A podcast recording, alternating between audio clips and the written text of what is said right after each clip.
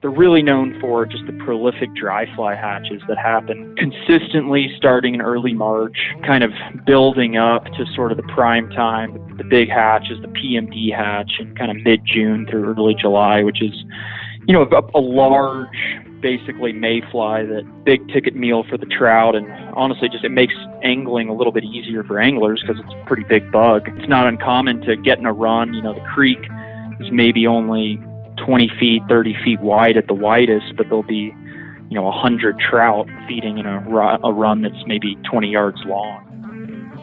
Welcome to the Fly Fishing 97 podcast, a look behind the scenes of the fly fishing world, featuring insight from guides, gear reps, and resort managers, thoughts on entomology, fly patterns, destinations, and plenty of fish stories an exploration of this lifelong journey we call fly fishing. Here's your host, Mark Hopley, with this edition of the Fly Fishing 97 podcast.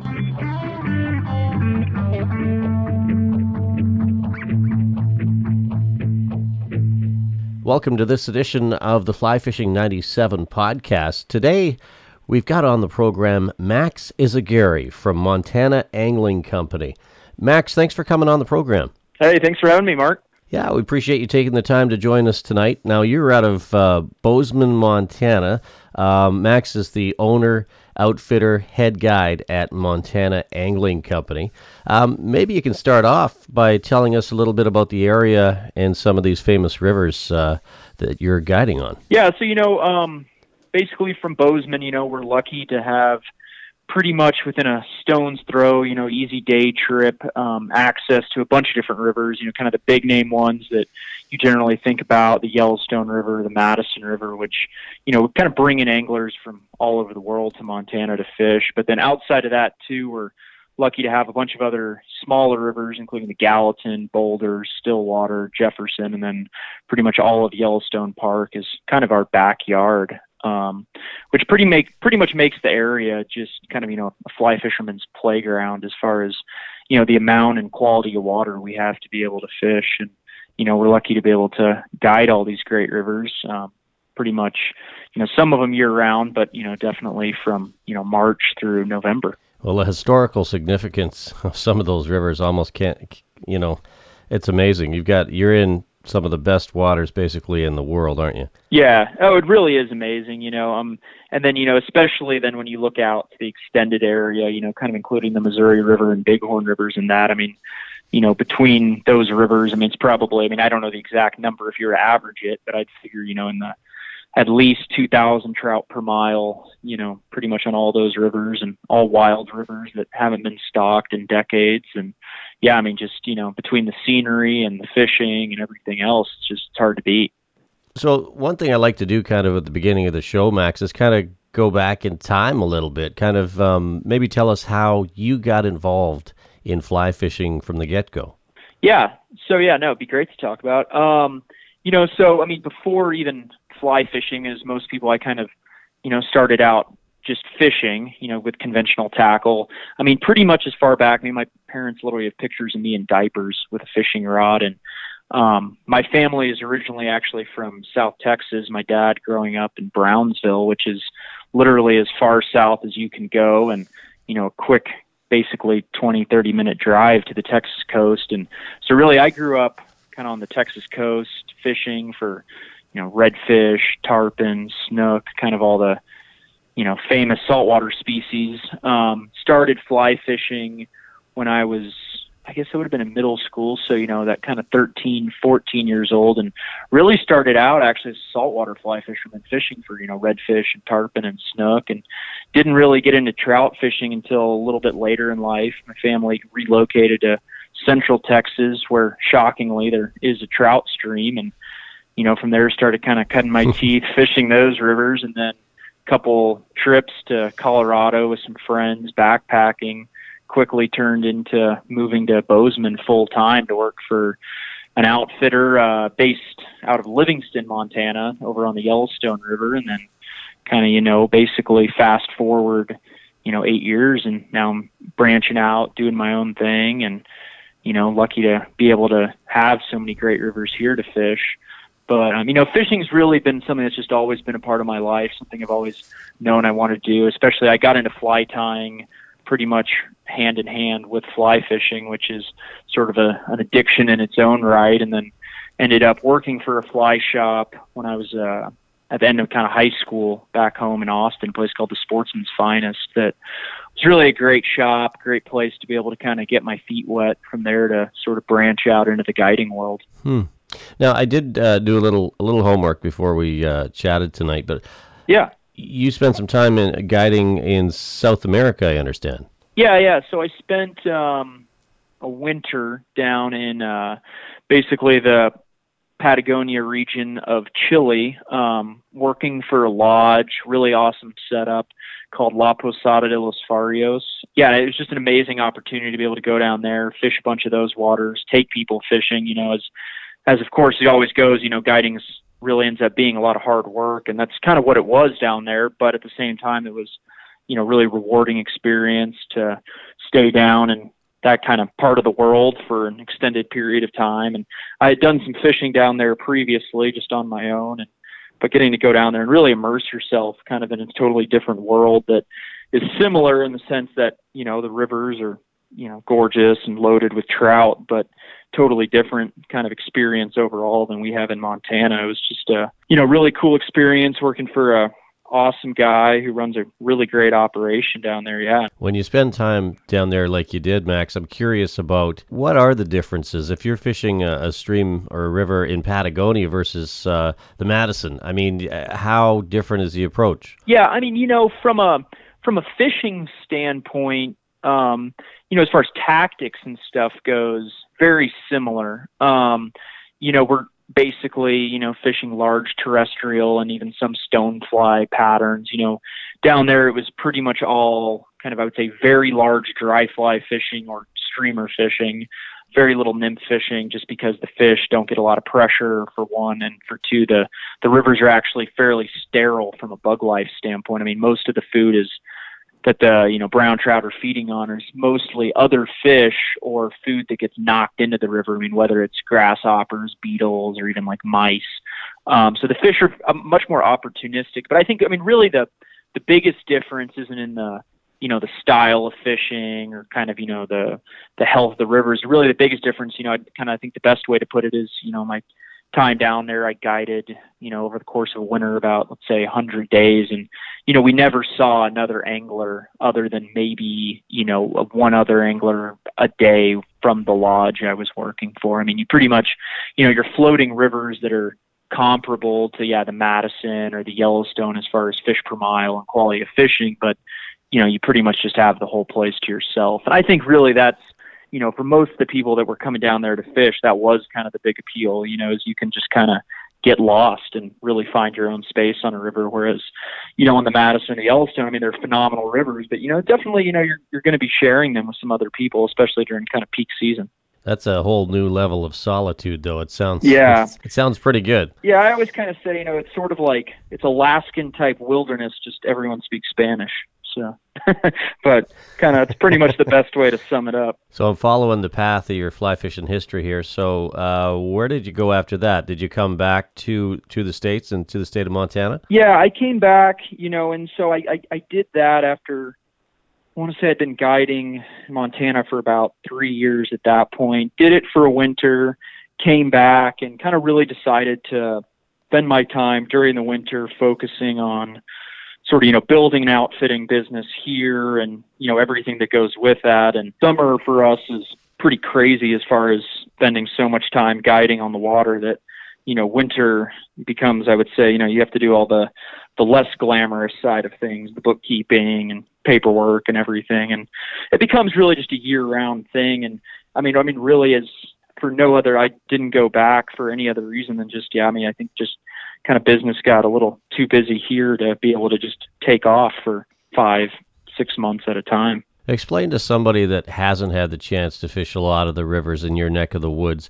Is is Bozeman kind of right in the heart of everything? Yeah, I would say you know Bozeman is really just a phenomenal jumping off spot. I mean, it you know there's a couple other sort of smaller trout towns that are that you know, you could say are maybe more regional to particular rivers, but as far as sort of like a hub from somewhere you could stay where with one place you can access really just sort of every river no problem any day. Yeah i mean bozeman i think kind of just takes the cake. I mean especially for kind of the southwest montana region. I mean i would say yeah i mean you know as a day trip there's you know kind of eight or nine big name blue ribbon rivers easy easy to do. And then more kind of small no name creeks than any angler could ever hope to fish in their lifetime. And you know, and then from there too, I mean, there's easy sort of. I mean, the you know, if you add in kind of the one night overnight kind of stay, sort of somewhere close by. I mean, then it's like the options just kind of. I mean, it becomes silly almost to talk about the amount of water you know that we have.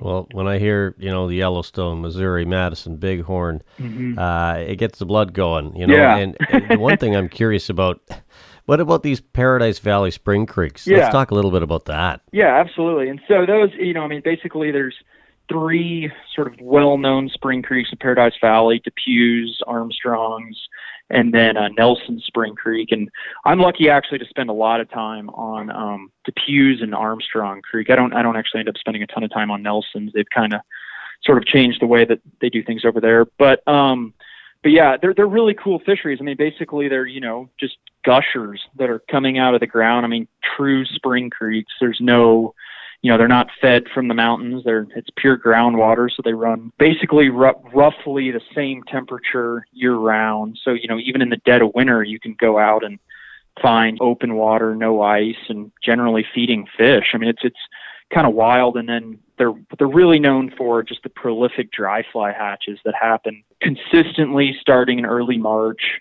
kind of building up to sort of the prime time. The big hatch is the PMD hatch in kind of mid June through early July, which is a, large basically mayfly that big ticket meal for the trout and honestly just it makes angling a little bit easier for anglers because it's a pretty big bug um, not uncommon to get in a run you know the creek is maybe only 20 feet, 30 feet wide at the widest, but there'll be, you know, 100 trout feeding in a, a run that's maybe 20 yards long. Um, so it's just it, it's pretty cool to see.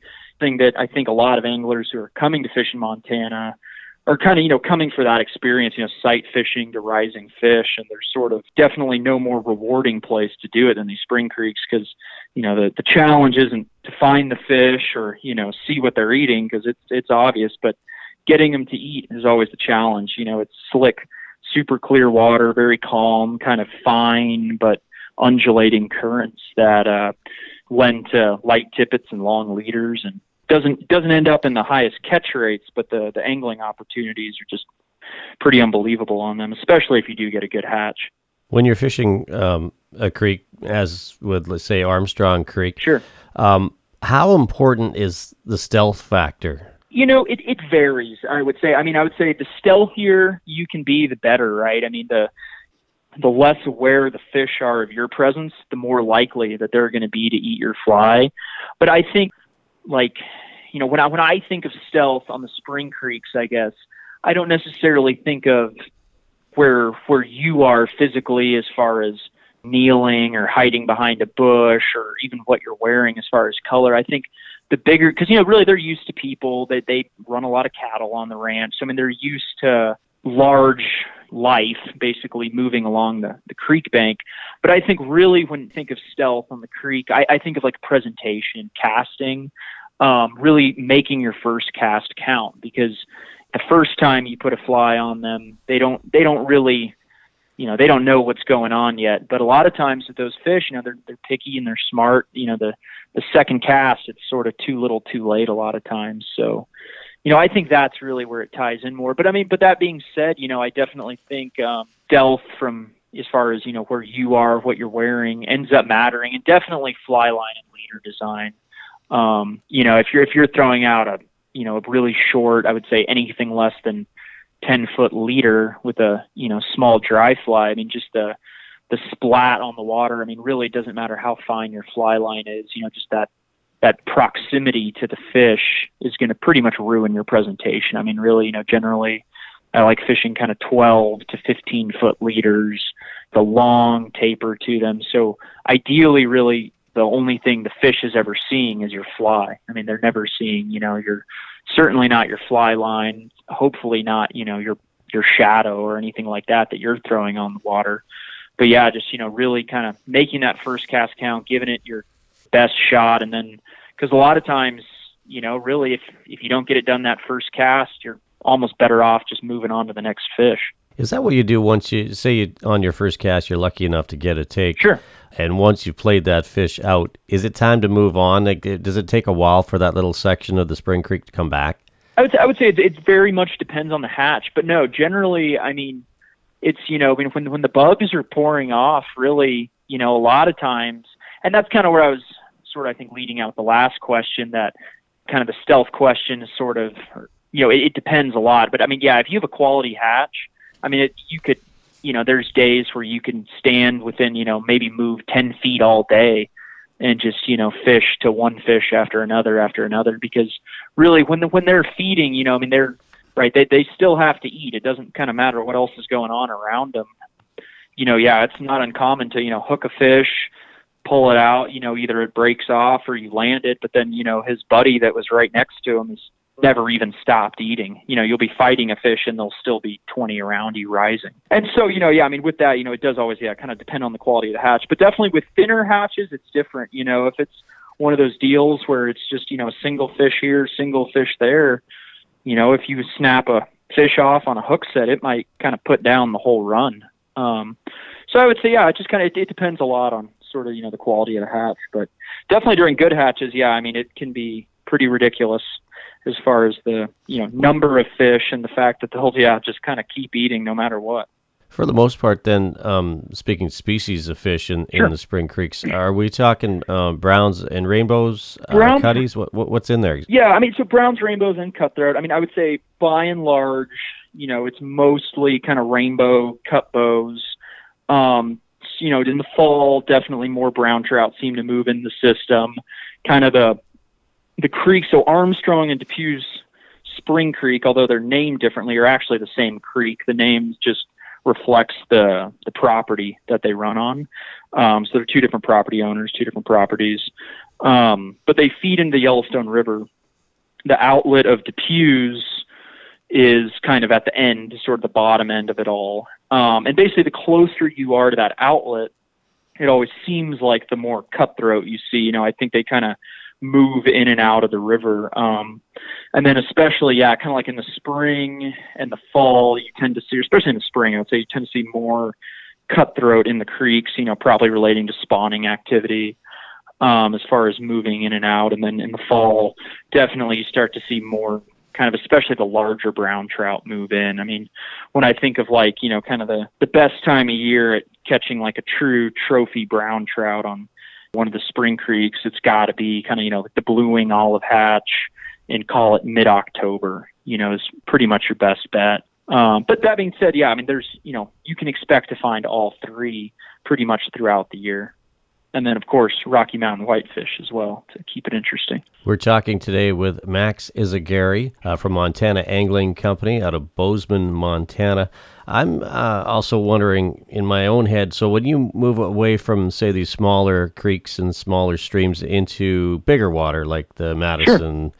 Uh, the Bighorn. Uh, I assume you're uh, you guys are doing these trips for the most part on, on drift boats, or is it is there any walk and wade, or how does that look? Yeah, so um, we definitely know in the larger rivers, I would say eight boat is very much part of the day. You know, on most of the kind of the the more famous rivers, most more famous stretches, we're yeah using drift boats and skiffs. There are some rivers, the Stillwater, Boulder in particular, and then certain stretches of the Yellowstone that have pretty significant whitewater.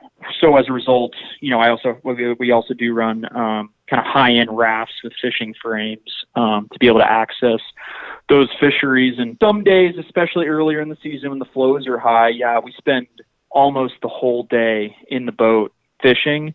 But definitely, you know, I would say starting in kind of late July and through early August, you know, I think getting out of the boat and doing some wade fishing is kind of an important part of the day um, and just a totally different experience. And all of the, our rivers, although they're large and very much effectively can be fished from a drift boat pretty much all the time, um, definitely kind of I would say results in more success at times to get out, work over some runs more thoroughly. And really the only way you can do that is yeah, getting your feet wet, doing some wading. And then of course, you know, like on the bighorn, I would say in particular, really the boat is just uh a means of transportation from spot to spot to get out and wade fish. Um, as it can be too on the Missouri at times, especially later in the season, if you're, you know, fishing to pods of fish that are rising. I mean, really, boat is just kind of a vessel to get you to where the fish are, and at that point you get out. And it's on the, especially on the tailwater rivers, yeah, it's not uncommon to, you know, sometimes you'll sit on the same hole or same pod of rising fish for hours at a time. I would say. Maybe you could take us through kind of a an ideal day in your mind on one of these rivers. Like what what time of day Sure. does this start? And maybe describe Yeah. what what a customer could be looking at. Yeah, yeah, and so I mean, I would say my perfect day for me definitely, um, you know, and I think for most people too, like starts pretty early in the morning. I tend to try and meet on kind of the earlier side as far as you know my personal guiding and trips I do, trying to meet kind of in town or at a fly shop at somewhere around six six thirty in the morning, and then um, getting in the car. Drinking some coffee, heading driving to a river. Generally, drive times kind of like 35 minutes to an hour and a half, sort of depending on where we're going. Um, and kind of, you know, my perfect day sort of starts with the boat in the water in an empty parking lot before anyone else certainly has gotten there. Um, and, you know, and hopefully floating a stretch where we're going to have some great fishing, hopefully a lot of dry fly fishing mostly, good sized trout, and seeing very few people. And I've kind of built my kind of guiding program around sort of trying to, I would say, very much avoid the crowds and kind of fish sort of less fished parts of rivers or particular rivers that, you know, we're able to access through specialized, you know, drift boats and rafts that just a lot of people can't get to um, Mhm. without them. And most guides really aren't running them.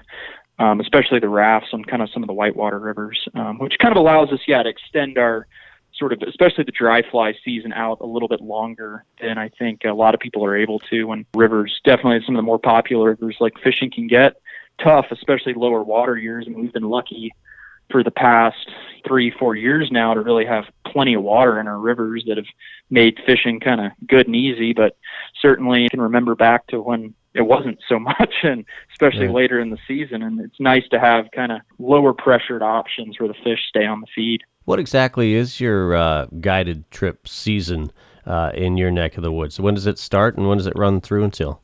So, um, you know, I mean, honestly, I would say, you know, kind of the prime time season, let's say, is April 1 through the end of October.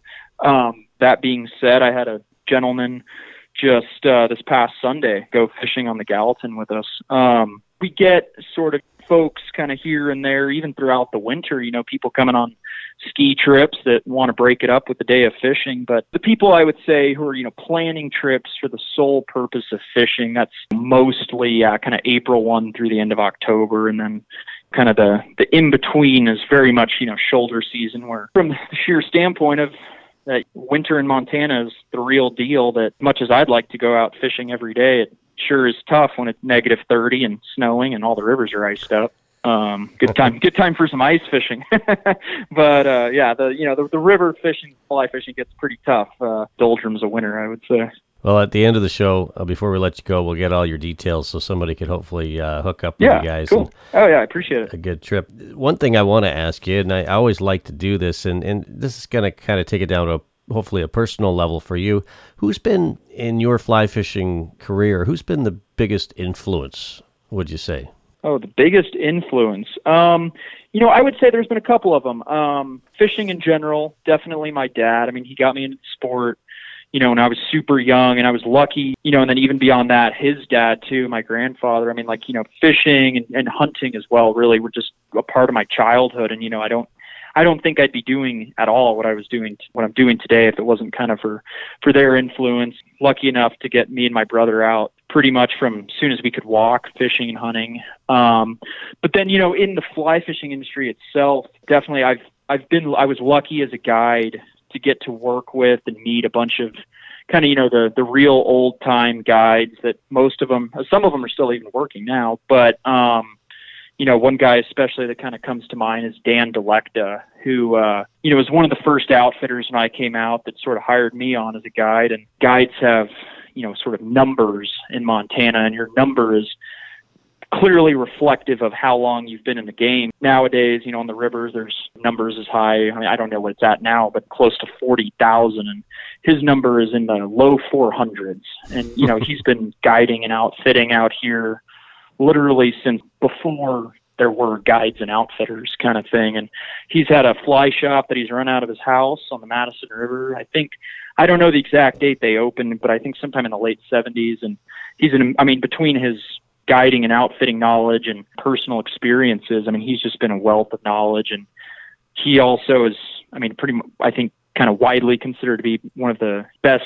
I think fly tyers, especially for trout fishing, kind of that there is. And hmm. yeah, I mean, you know, just getting to spend time with him on the river and getting to see kind of his sort of tying process and just kind of how he thinks and and also too really i mean kind of how he runs his business i mean he just kind of been a huge influence he always he kind of really does stuff I think the right way, kind of the the old school way, which is sort of reflected on me pretty significantly. I would imagine too that in any outfitter, um, those senior guides are really critical to kind of bringing the young guys along and gals along and saying, "Hey, this is the way we've been doing it," and giving you all kinds of great insight from years and years of experience. How how, how important is that in your shop? Yeah, I mean, incredibly important, right? I mean, they're going to set the standard for kind of everyone else. And I mean, it's very much the role model that everyone else kind of bases themselves off of. And, you know, I mean, it's sort of, I mean, not, not every guide ends up coming an outfitter, but there is somewhat of a natural progression that you kind of spend your time building your skills and clientele and knowledge. And then you kind of, you know, branch off and do your own thing. And, you know, I think it's pretty clear that guys, you know, that certainly I've been around that have been successful and doing what they do and that are also good, I think, representatives for the industry and as a whole have all had mentor that, you know, has kind of taught them and brought them along because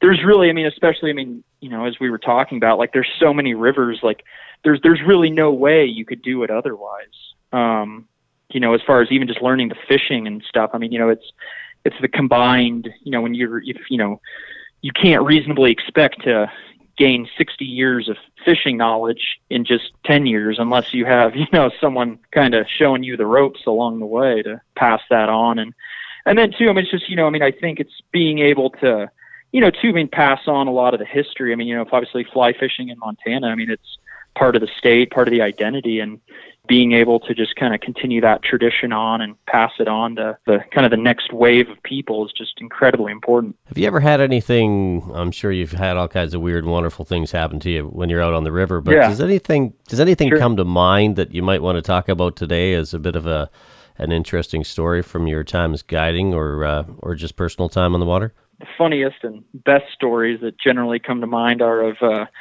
you know, kind of right. I mean, the the trip gone wrong, so to speak. But um, I have uh, a lady that um, I'm lucky to be able to fish with every year. One of the nicest people ever. But um, she uh, has a uh, you know admitted history where no matter what, first fish she hooks every day, she's going to set that hook, take two steps backwards, straight out of the boat. Um, and you know, I think it, it's just being, you know, it's inevitable to the point that now she's wearing a life jacket every time. Stories like that, but it's just you're able to laugh and still have a good time, even if someone's in theory, you know, kind of doing something unsafe. But it's just, you know, yeah, it's just part of the experience of being able to, yeah, you know, fish with the same people and you know share stories and jokes and that one, that one's kind of in particular kind of funny because I mean at this point, I mean, yeah, I don't know how many times fish together and the number of times she's fallen out of the boat well exceeds the number of times we've um, fish together, even though that, that's actually a really rare occurrence. I mean, I would say she accounts for all but maybe one a season.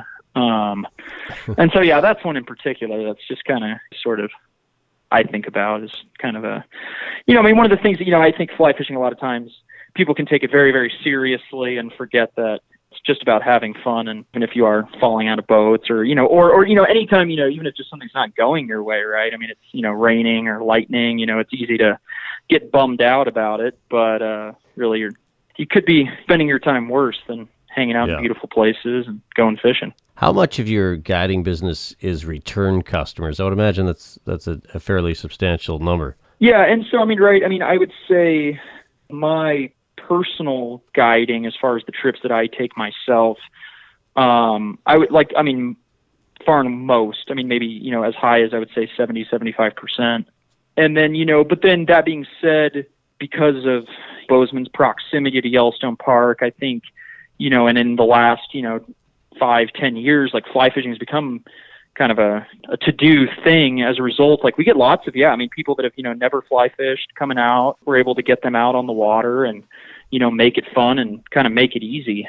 Because fly fishing has become a sport that, yeah, I think it at one point was largely inaccessible for most people, but now is very much on the radar and something you know people want to do and experience and uh, so as a result yeah i mean i would say as a company as a whole we're getting significant yeah new business you know new and a lot of it first time or never ever anglers um, coming out to fish. And and then even a lot of people too you know that are not just they don't just happen to be in the area like try something different try something new. And you know either a friend or a friend of a friend has gone on a fishing vacation. And for them it just seems like the right thing I'm going to ask you something that's uh, I also like to ask my guests and, and, and take some time on this one yeah. if you if you want.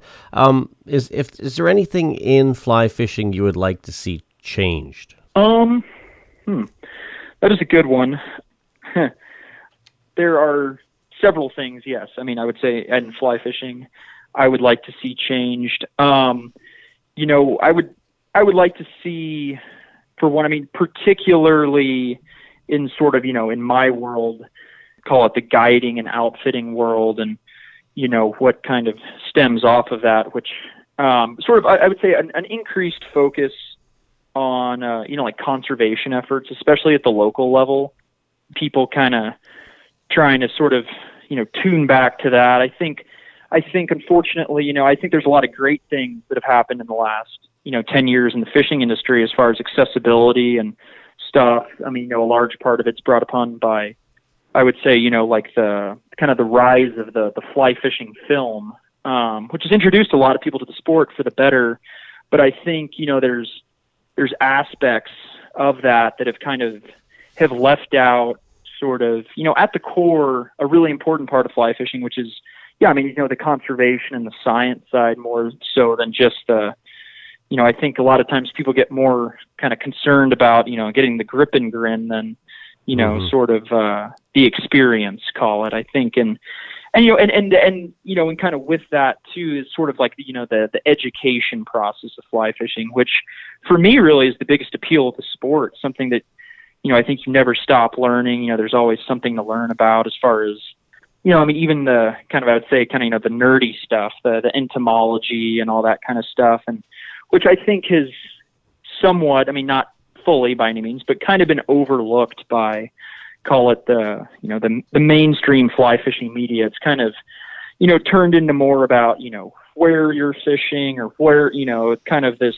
you know, what you're fishing for, but rather than kind of the, mm-hmm. you know, the, the minutia, the fine details that I think, you know, really mattered um, to a lot of people for a long time. And I think uh, some of that has sort of been overlooked you know, in, in favor of other things. Totally get what you're saying there. We were actually doing a, um, a chat with a gentleman the other day, and we are talking about how basically you look back to like the Warren Miller films, you know, how what it did for skiing. I, I look at uh, the Fly Fishing Film Festival, kind of that's that's done essentially the same thing for fly fishing exactly. in a lot of ways, hasn't it? A hundred percent, yeah, yeah. And actually, I, I, I do some ski instruction in the winter, and funny enough, in in the ski industry, it seems like in the past like three years there's been this kind of like cool sort of you know the they call it like the return of the turn you know people are kind of getting back into sort of you know thinking about yeah you know the kind of the the the, smaller sort of you know details of skiing and I, I think you know seeing that in the fishing industry would really be awesome and I think it would benefit you know I mean just kind of you know the idea of sort of you know I think kind of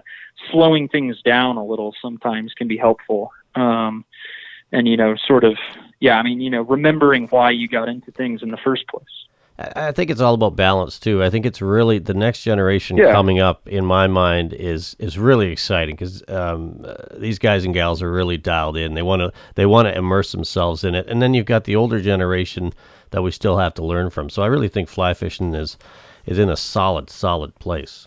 Oh, absolutely. Yeah, I don't think. Yeah, I mean, I think it's probably in the, the best position it ever has been. I mean, it seems like you know, I think obviously. Uh, you know, a lot of people in Montana kind of talk about, you know, things before and after a river runs through it. Um, Mhm. And then, you know, when you talk to people that have, that were there before, you know, and then after, you know, that was kind of a big catalyst, a big kind of a spark for, you know, a lot of new growth in the industry, a lot of, you know, new interest from, you know, people that otherwise sort of, you know, thought of it as just, yeah, you know, like something their grandfather did or something like that. And I think kind of in the last five years, there's been sort of a similar kind of deal with, yeah, the rise of this kind of new wave of media that's definitely, you know, kind of, I think really, yeah, re-strengthened the industry as a whole. And I mean, now it's, you know, yeah, I mean, there's like multiple, you know, uh, film, like, you know, not even just festivals, but, uh, like, you know, tours going on all across the country. And, you know, we just had the one in Bozeman this past Sunday and Hmm. I didn't actually make it this year, but I've gone in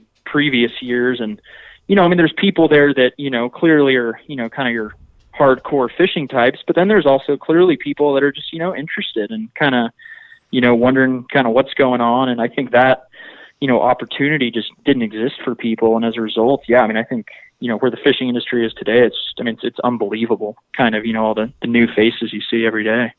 I know you're a very busy man with uh, Montana Angling Company, and I appreciate you taking the time tonight because I know we've been trying to catch Yeah, up no, for pleasure. for quite a while. I, I'm curious as a as an Yeah. outfitter in in Montana. In we're doing this interview in January, so what Yep. does January look like for you? Is this a time you're kind of at the time bench doing some business work? How, what are you up to these days? Yeah. So, um, so a lot, a lot of time fly tying, honestly. Um, but uh, in between that, um, yeah, a lot of emails, a lot of phone calls with people, you know, that a lot of you know repeat people that clients that are you know good friends that just kind of catching up and you know kind of coming up with our plan for the summer. You know, coming up with sort of you know most a lot of them like kind of you know they're have their sort of set plan and so kind of you know from there kind of maybe changing a thing or two and then you know and then fielding yeah you know inquiries from a bunch of different people from all over um you know just yeah meeting new people spending time trying to kind of build them sort of you know their perfect montana fly fishing trip. Um and then admittedly a lot of skiing in between. Um yeah like kind of like i was saying i do some part-time ski instruction and then you know when it snows get to yeah go to the hill. And then you know, every once in a while it gets warm. We actually had a pretty nice long spell of kind of, you know, 35, 40 degree weather, so well Mhm. above freezing. And even go out and do a little fishing here and there when when we can, but uh you know, I would say that's uh, you know, very weather dependent. But yeah, so yeah, kind of, you know, staying yeah, staying busy, you know, doing all the the business side of things, you know, doing advertising, kind of you know, typing up some blog posts on the website, fly tying, skiing, a little bit of everything. Has this been an unusually warm winter for you guys? Um, uh, it was until it snowed, uh, like you know, 20 inches in the last three days, I would say. Right. But um, it has been definitely above average. But it's one of those things where I would say it was a warmer, let's say December 15th to January 15th than average.